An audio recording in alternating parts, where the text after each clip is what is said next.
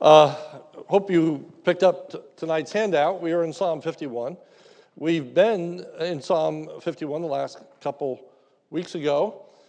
We are studying that psalm because it's written out of the experience that we spoke of this morning, and that is David's sin with Bathsheba. We looked at the first half of the psalm, which dealt with David's confession of his sin, and we talked about what true confession looks like. Tonight, we deal with the second half of the psalm that describes David's repentance. So we're talking about the distinguishing marks of true repentance. I wanted to thank our brother Jim tonight for his intentionality as he sang Psalm 51 from the Psalter. So appreciate that. I think many of you picked up on that when he was singing, that Psalm 51 set to music. So tonight we begin by talking about repentance, what it is not, and then repentance, what it is. And so it is important to distinguish true or godly repentance from worldly repentance. So there is a repentance that isn't genuine, isn't real. It's not spiritual in nature, but it is described in the Word of God as worldly, and that is that it's the kind of repentance that an unsaved person experiences. And we need to distinguish between what is true and what is false repentance. This worldly repentance is referred to in 2 Corinthians chapter 7. Starting at verse 9, it reads, "As it is, I rejoice, not because you were grieved." This is Paul writing about the incident that he addressed in 1 Corinthians about that man who had a sexual relationship with probably his stepmother, and he confronted the whole situation, and there was true repentance. And so in 2 Corinthians chapter 7, verse 9, he writes, "As it is, I rejoice, not because you were grieved, but because you were grieved into repenting. For you felt a godly grief, so that you suffered no loss through us. For godly grief produces a repentance that leads to salvation without regret, whereas worldly grief produces death." That is, it's unprofitable. It doesn't result in salvation, doesn't result in forgiveness, but it is meaningless. It doesn't prove to be helpful. So I thought it'd be good to start, by way of introduction, to look at two examples in the Word of God of worldly repentance so that we can get a sense of what we're talking about. The first is Esau. Esau expressed a worldly repentance after selling his birthright. I hope you know that story. I'm not going to go into it tonight. I believe that most of you here are quite familiar with that story of how he sold his birthright. And we have in this account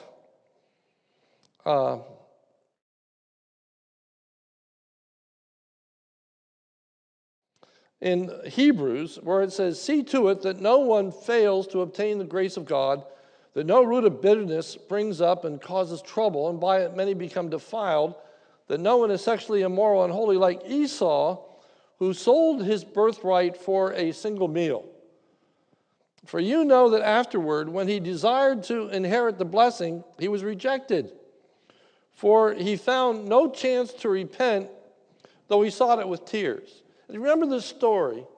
He is lamenting. He is grieved. He is crying over the fact that he had sold his birthright, how stupid it was to trade his birthright, his inheritance, for a single meal. But with little forethought, that's exactly what he did. And so he regretted it. But he didn't seek forgiveness of God. He didn't repent in the true sense of that word. He was just miserable and unhappy with the decision that he made. Perhaps more instructive for us is Judas. This is referring to Judas Iscariot. And Judas expressed a worldly repentance after betraying Jesus. Judas came to a place where he wished that he had not betrayed Jesus. In Matthew chapter 27, and you know the account, Judas betrays Jesus for 30 pieces of silver. It's important to remember that Judas is not a believer, that was the very reason that Judas was chosen to be an apostle, so that he would be the betrayer, so that in the sovereignty of God, he would be the instrument that God would use to hand Jesus over for crucifixion. He's referred to as a son of perdition, which means a son of destruction. He wasn't a quote-unquote saved individual. Well, even Judas comes to regret the fact that he sold Jesus for 30 pieces of silver. It begins in Matthew chapter 27, verse 1. When morning come, all the chief priests and the elders of the people took counsel against Jesus to put him to death. And they bound him and led him away and delivered him over to Pilate the governor. Then when Judas, his betrayer, saw that Jesus was condemned, he changed his mind. He changed his mind, which is at the root of repentance, to change one's mind. He had second thoughts.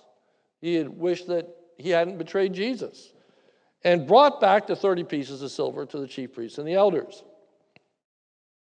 So not only did Judas change his mind, but Judas tried to make amends for the wrong that he had done. He tried to make up for what he had done. And so in verse 3, at the end it says, and brought back the 30 pieces of silver to the chief priests and the elders. He didn't want the money. He wished that he didn't have the money. Then I give you the other translations, the NAS. He felt remorse and returned the 30 pieces of silver. King James repented himself and brought again the 30 pieces of silver to the chief priests. Judas experienced a great deal of guilt and even acknowledged what he had done was sinful, saying, verse 4, I have sinned by betraying innocent blood. So he knew what he did was wrong. He knew what he did was sinful. And he even acknowledged it as such. He said it was sinful. It just wasn't a mistake. It wasn't just a bad choice. It was sinful. I'd like to point out, I didn't put it on the handout, but I'd like to point this out because I just find this incredible. The response of the chief priests and the elders in verse 4 of Matthew 27, saying, I have sinned by betraying innocent blood. They said, what is that to us? See to it yourself. These were the chief priests.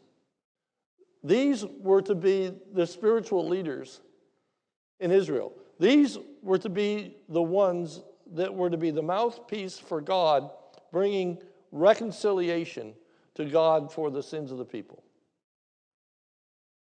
When Judas brings back this 30 pieces of silver and says that I have sinned, and remember that it's the chief priests and elders who give them the 30 pieces of silver. That's why he takes it to them. They're the ones who paid him off.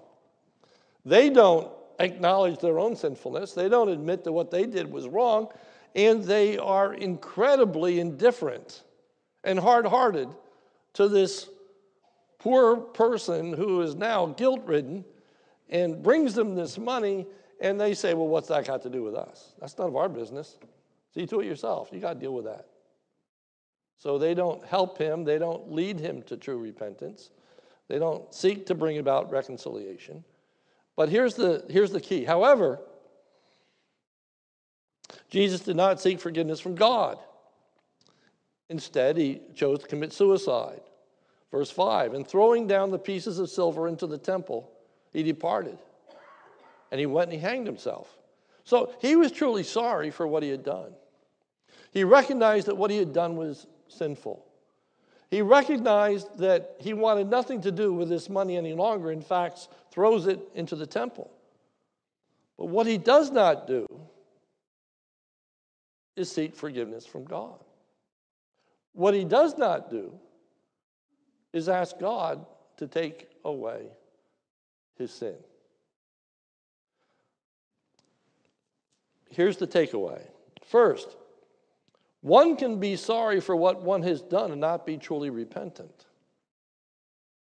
That's very important to keep in mind. People can be sorry for what they have done and not be truly repentant. And most people, unless they are incredibly hard-hearted and incredibly insensitive, almost like a serial killer that becomes numb, unless the person is so hardened and numb as a result of repeated sin that their conscience is just seared, they're going to be sense of feeling sorry for what they had done, sorry they have hurt people, sorry that they have brought pain and misery to their own life. Sorrow is not repentance.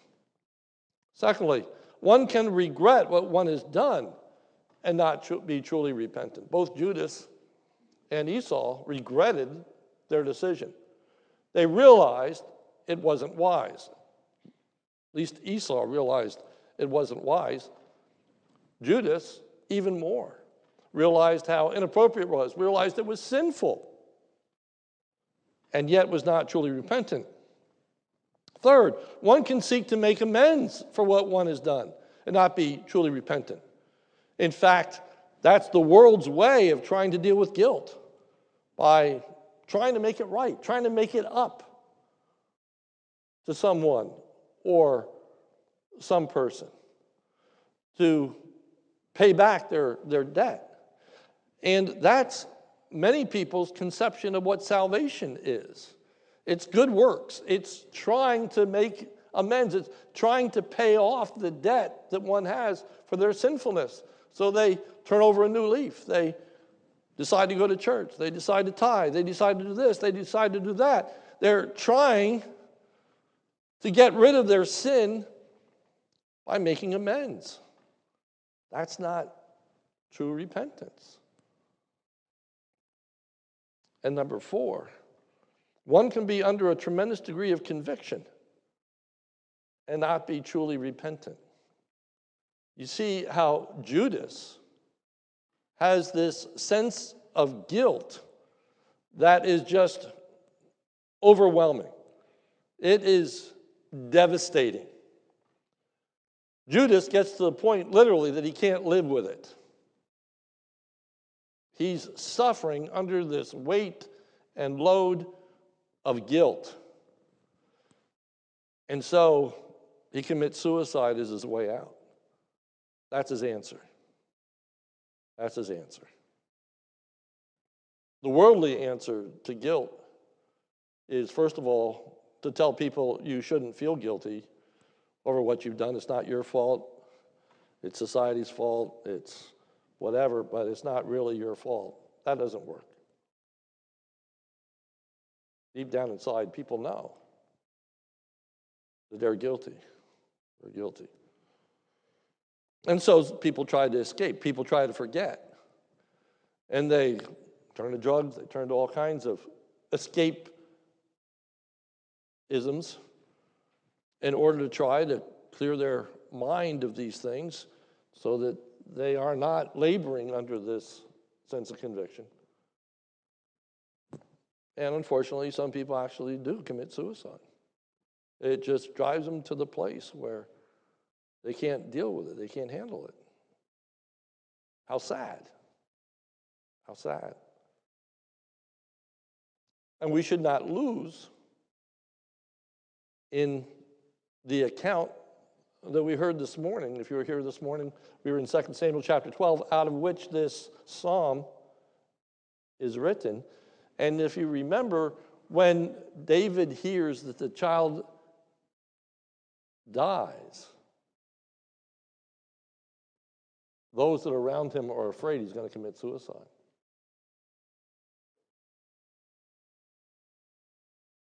They're afraid that that's going to be his response. And remember, he's laboring under this accusation also that he is responsible for this child's death. But that's not his response. His response is confession and true repentance.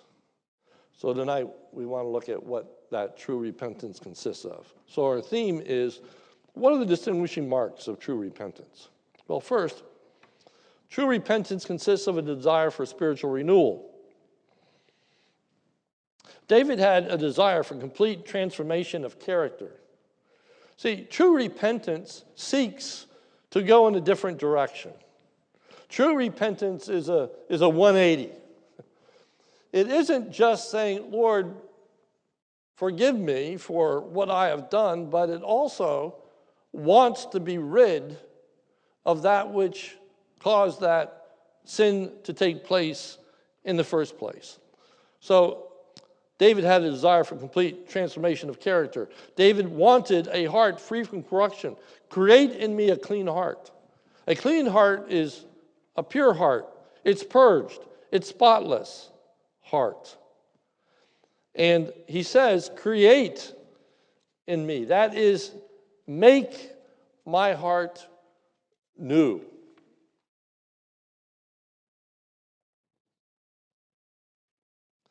David wanted to once again be a man after God's own heart. Psalm 51, verse 10. Create in me a clean heart, O God. And then he says this, and renew a right spirit within me. The word renew is to repair, it's to refurbish, it's to make like new. And I used this illustration before, but it means something to me. Being a car buff, I like to watch the shows where they refurbish automobiles, where they restore them. And they're as good as new. And David is seeking to be restored. He wants a right spirit, a true spirit, an upright spirit. David wants to be a man after God's own heart again. David wants to be on fire for the Lord as he once was.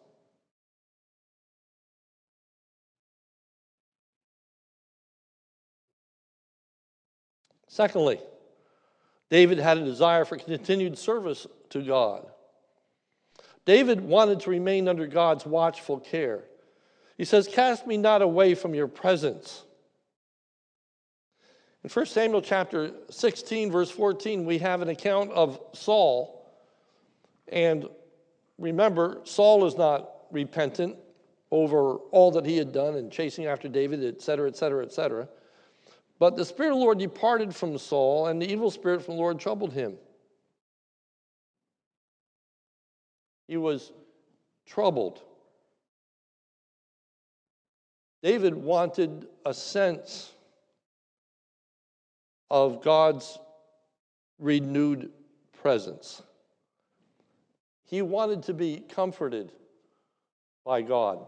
Next week, we're going to look at Psalm 32, also written out of this same experience.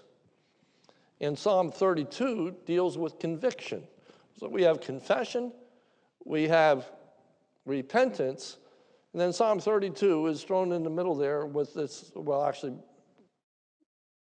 predates those two because talking about his conviction. And he says, day and night, thy hand was heavy upon me. My moisture was turned to the drought of summer, Selah. That his life was miserable. David wanted to get over being miserable. He wanted to enjoy God's presence again. And so many people, when they commit sin, the last place they want to be is in God's presence. They don't want to come to church. They don't want to sit under the preaching and teaching of the Word of God. They want to be confronted with their sin. But remember David, after the child dies, he gets up, and what does he do? He goes into the house of the Lord and worships. He wants to be in God's presence. Isaiah chapter 6, depart from me, for I'm a sinful man, O Lord. David had his sin dealt with. Now he wants to be in the presence of God. Number two, what was David asking for when he was praying for the Holy Spirit would not be taken from him? Psalm 51, verse 11. Cast me not away from your presence and take not your Holy Spirit from me. And as we think in New Testament terms, you know, can you lose your salvation? Can the Holy Spirit be removed from you? And the answer is no. What is David actually praying for? Well, in essence, David wanted to remain king of Israel. For the Holy Spirit came upon David when he was anointed to be king, 1 Samuel chapter 16, verse 13. Then Samuel took the horn of oil and anointed him in the midst of the brothers. And the Spirit of the Lord rushed upon David from that day forward. So this Holy Spirit rushed upon David. And there are so many different ministries of the Holy Spirit. He inspires, he indwells, he empowers, he enables. And we could talk about a lot of different ministries of the Holy Spirit. And one of them is typified in the Word of God as coming upon an individual that speaks of a special way in which they are empowered to do the work that God has given them to do. Samson, Holy Spirit came upon him, and with that he gained strength and was able to judge Israel. And the Holy Spirit would come upon individuals and they'd prophesy. There's a lot of different effects that happens by the Holy Spirit coming upon individuals. It's God's enabling them to do his will, his bidding, his purpose for their lives. And so when he's anointed to be king, the Holy Spirit comes upon David to empower him, to enable him to be king. And at the very same time, the Holy Spirit departed from Saul when he was no longer to be king. 1 Samuel 16, 14. Now the Spirit of the Lord departed from Saul. You see, it's the very next verse. Verse 13, the Holy Spirit comes upon David. Verse 14, the Holy Spirit departs from Saul in the sense that the kingship is going to be removed from Saul. God is not going to empower him. God is not going to enable him to remain as king. So David's request, in essence, is, let me continue to be king. We saw this morning that he was worthy of death. He was worthy of death for the sins which he committed. God said that he would not die, that his sins would be forgiven. But David wants more than just to live. He wants to continue to be king. And may I say, not for a selfish reason, but in order to do what God had called him to do. He really wanted to be serving. He really wanted to be that instrument of God. Well, all too often, sins can disqualify us from the service of God. We may forfeit opportunities to serve God when we sin. On the other hand, God can and sometimes does restore individuals to useful service. But that's a mark of true repentance.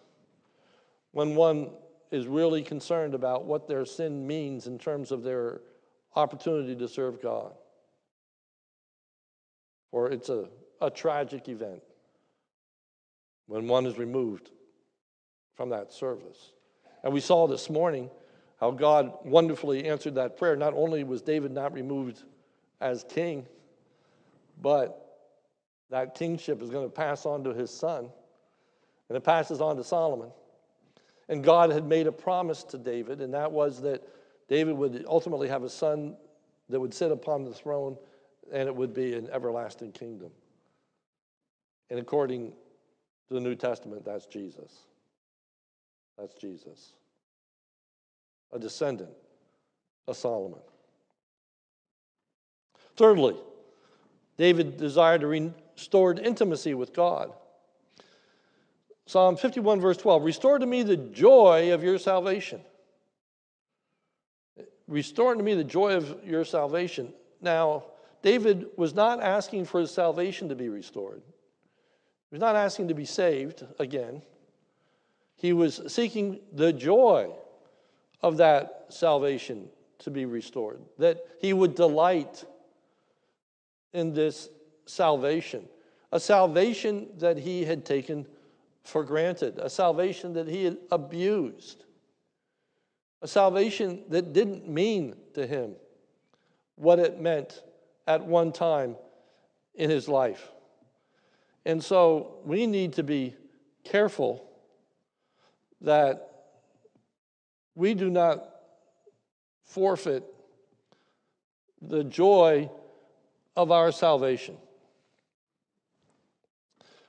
When we are living in sin, unrepentant sin, when we're under conviction, when we know that God is not pleased with us, we aren't going to have joy. We're not going to have joy. Well, let me take a step back from that, far from that precipice, far from that cliff of falling into sin. Even apathy, indifference. You know, we can get to the place where we can become pretty apathetic towards the blessings that we have from God. We can take them for granted. And if we start taking those blessings for granted, we become murmurers, become whiners, we become complainers. Rather than give God praise, we begin to find fault with life and others and all kinds of situations. We can get to the place where reading the Bible becomes not a delight but a chore. The psalmist said, "In thy law do I meditate day and night." That it was a joy to David, but he had lost that joy of meditating in his word. I would say to you, if you find yourself spiritually apathetic, if you find yourself indifferent, we're going to be in the new year real soon, and you know what the first year's message is going to be. It's going to be on reading your Bible through in a year. If you've gotten tired of reading your Bible, if it's gotten old to you, if it isn't sweet and precious, then I say, let's pray that God would give us the joy of our salvation. And to help you in that, there's a book that I like to recommend. I thought it was a very, very powerful book when I read it, and I just found it to be a delight. And it's entitled, Salvation Belongs to Our God, Celebrating the Bible's Central Story. It's written by Christopher Wright. Any chance that's in the library? Okay, if it's not, great, okay. So Lord willing, will be here next week.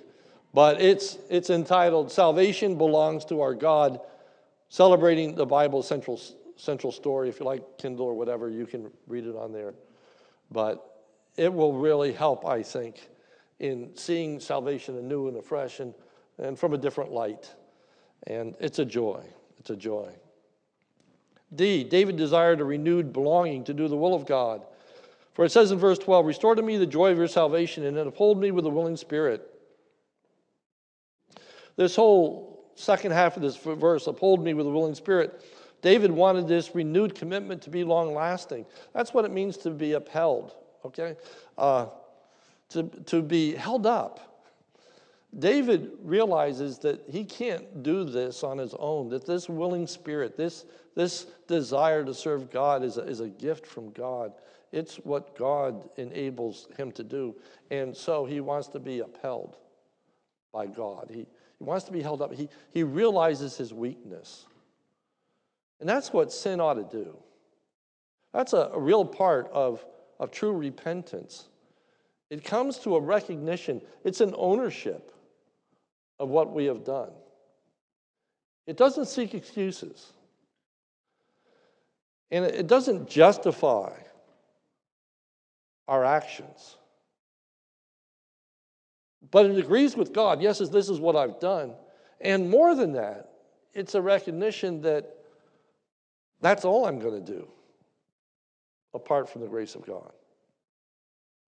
That I need a change of heart, that I need to be upheld, that there has to be this constant seeking of a relationship with God. Jesus said an important statement, and a lot of times it's a word that's left out, and that is, take up thy cross daily.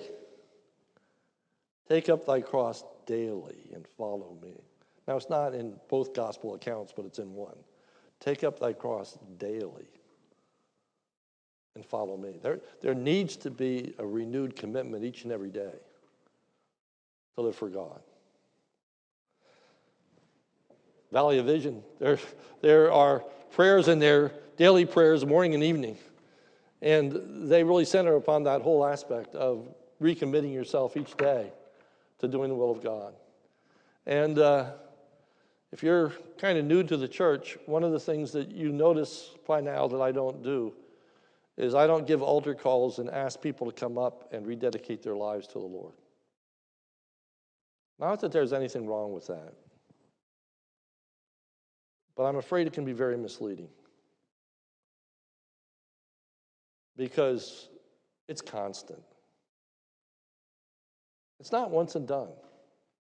You don't just come up front and dedicate your life to the Lord and now you're just free and now you're not going to struggle with sin, you're not going to struggle with temptation, you're not going to struggle with what you just did. We need to present ourselves daily to God, seeking his enablement. That's what true repentance is. It's ongoing. It's lasting. It's not momentary. It's not when things just start to get better, I forget about what I've done. But true repentance recognizes this is a problem that I'm going to have for the rest of my life apart from the grace of God. For this is who I am. And so I need the Lord. And I need him constantly. And if he doesn't uphold me, I'm going to fall back to my sinful ways. Number two, the effects of true repentance. True repentance results in a concern for the spiritual well-being of the lost. Then I will teach transgressors your ways, and sinners will return to you. Then. Once I get right with God, then I will be concerned about others.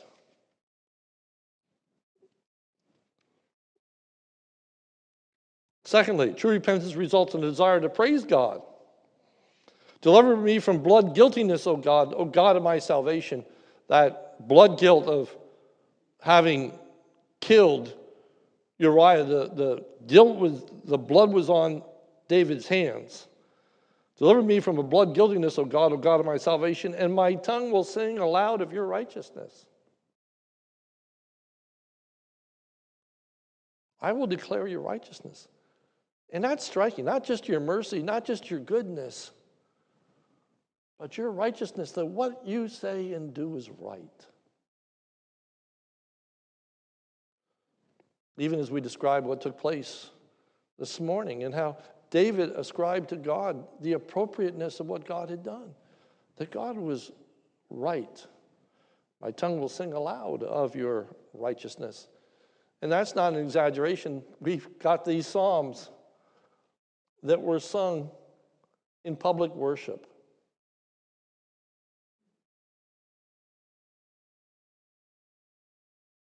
Can you imagine the king of Israel writing such explicitly lyrics of his own sinfulness? C, true repentance results in a concern for sincere worship. O Lord, open my lips, and my mouth will declare your praise. For you will not delight in sacrifice, or I would give it. You will not be pleased with a burnt offering. The sacrifices of God are a broken spirit, a broken and contrite heart. O God, you will not despise. If you memorize Scripture, I would encourage you to memorize Psalm 51, verses 16 and 17. It may sound like a strange portion of Scripture to memorize. But what I want to point out to you is that David got it. David understood what so many of the Israelites did not understand. And that is that they were not made right with God just by a wooden rote of offering sacrifices to God. That because they offered a lamb or because they offered a ram or because they put their hand on an animal, that did not save them. David realized that what was required was true repentance, a broken and contrite heart. He realized that there had to be a sense of their own spiritual need and awareness. And David understood that ultimately that those sacrifices pointed to Jesus Christ. So did Isaiah, so did the prophets, and I would say to you, so did a remnant in Israel, because Galatians says that the gospel was preached to them. That means that they knew it, they understood it. They were looking for the Messiah, and they understood that the Messiah would be the Christ who would take away sin. Isaiah 53. The minority got it. The majority did not. The majority were just going through the motions. Just like there are many today in churches that offer prayers and take communion and have no understanding of what communion is all about. No understanding about the blood of Christ taking away sin. No understanding of what it means to have him bear in his body their sins on the cross. They're going through ritual. Ritual will not save. The waters of baptism will not save. They're meaningless without faith. Without faith, it's impossible to please God. D, true repentance results in a desire for genuine spiritual well-being of God's people. Verse 18, do good to Zion in your good pleasure. Build up the walls of Jerusalem.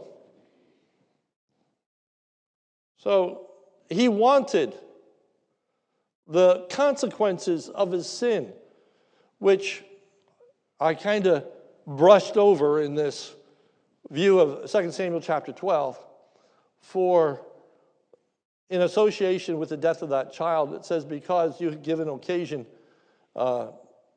King James says, to blaspheme, that God's name was dishonored through that whole process. That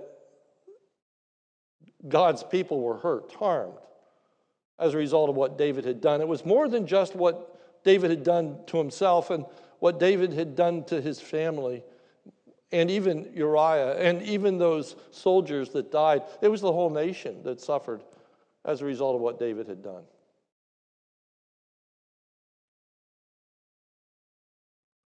So he prays, do good to Zion in your good pleasure, build up the walls of Jerusalem. Make it strong. Make it strong. So a person who's truly repentant is concerned about what their sin has done, not only to themselves and to their family, not only to their loved ones, but for the cause of Christ, for the name of Jesus, for other Christians, children, people that have looked up to leaders. And they recognize that my sin has been harmful to the cause of Christ and desires that it be undone, that God would be glorified. Verse 19, then you will delight in right sacrifices, in burnt offerings, and whole burnt offerings. Then bulls will be offered on your altar. David says, when I have confessed my sin, when I have acknowledged what I have done, when I have sought your forgiveness, then it's appropriate to be offering these sacrifices. He wasn't ignoring the sacrificial system. He understood it, and he understood it well. They did not remove sin. Hebrews says the blood of bulls and goats cannot take away sin. It never, ever did take away sin. Romans tells us that it was laid upon Christ, that Christ was the sin bearer before the foundation of the world, that these bulls and goats just foreshadowed, just pictured the coming of Christ. David got it. And then David offered these sacrifices as a testimony, as a witness to his faith and his trust in God. And then he knew that God would be pleased. You know, the taking of communion is meaningful. The waters of baptism are wonderful if they're preceded by faith, if they're done as a testimony, as a witness to our salvation. and not as a means of obtaining our salvation. David understood the difference, and so must we, if we're really going to obtain the benefits of true repentance. David wanted the negative effects that his sin had upon the people to be removed. 2 Samuel 12, 13, and 14. David said to Nathan, I have sinned against the Lord. And Nathan said to David, the Lord also has put away your sin. It shall not die. Nevertheless, because of this deed, you have utterly scorned the Lord. That scorned is what the King James uses the word blaspheme. And I like that translation better. It's to cause people to speak ill of God. When Christians of notoriety fall into great sin, all of Christianity gets a black eye. You know the high-profile individuals that have sinned in our lifetime, and how the media, how the world takes delight in it and mocks and ridicules and questions the power of God and the reality of faith and the reality of righteousness and holiness. So the conclusion is, as we confess our sin, which was the first half of the psalm, it needs to be associated with true repentance, not just feeling sorry, not just regretting what we have done, not just wishing that we had done differently, and not even trying to make amends, but coming to grips with the reality of sin, that I have committed it, that apart from God's grace, I will continue to commit it, that I really need his deliverance from this addiction. I need deliverance from that which overcomes me. My lust cannot be conquered by pulling myself up by my bootstraps. It's not just me turning over a new leaf. It won't work. It won't last. It has to be a groveling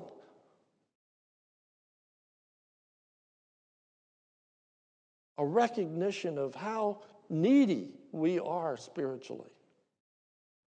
But not just then remaining in that groveling state, but to recognize the gloriousness of forgiveness and how God does restore, how God can enable us to be better than what we are, how he can transform our lives and make us into a godly people.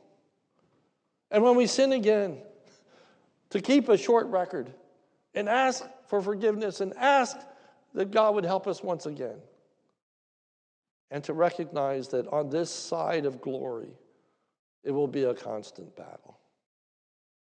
But it will be one in which we are victorious, for we will stand before him, sinless, and be, in all eternity future, sinless. There will be nothing that will undefiled. We will be free from sin at last. Repentance longs for that day. Let's pray. Help us, O God. Help us in our sinfulness to confess it, and help us to truly repent, to be willing to own what we have done and not make excuse for ourselves. And Lord, in owning that sin, to recognize that it's a heart issue. Create in me a clean heart, O God. It's not create a different environment for me. It's not move me to a place where there's no TV. Surround me with different kinds of people. It's a recognition that my sin is a result of my heart. That's the problem. So help us in our hearts to flee temptation, to flee what we should not see, to flee those that we should not be around, but to recognize, oh God, that the issue is our heart. So create in us a clean heart, oh God, and renew a right spirit within us. Bring us back to the place where we once were if we are wandering from you. And then uphold us with a willing spirit. Keep us, our head above water. Help us to constantly be seeking you day in and day out, realizing that we are never so spiritually strong that we don't need you, that we don't need your protection, that we don't need your strength, that we don't need your renewal. Help us to understand that when we are strong, that's when we fall. So, Lord, give us humility, true humility, to own our weakness. For in our weakness, then we are strong. Help us to rely upon you, dear Lord, for it's in Jesus' name that we pray. Amen. Thank you, and we are dismissed.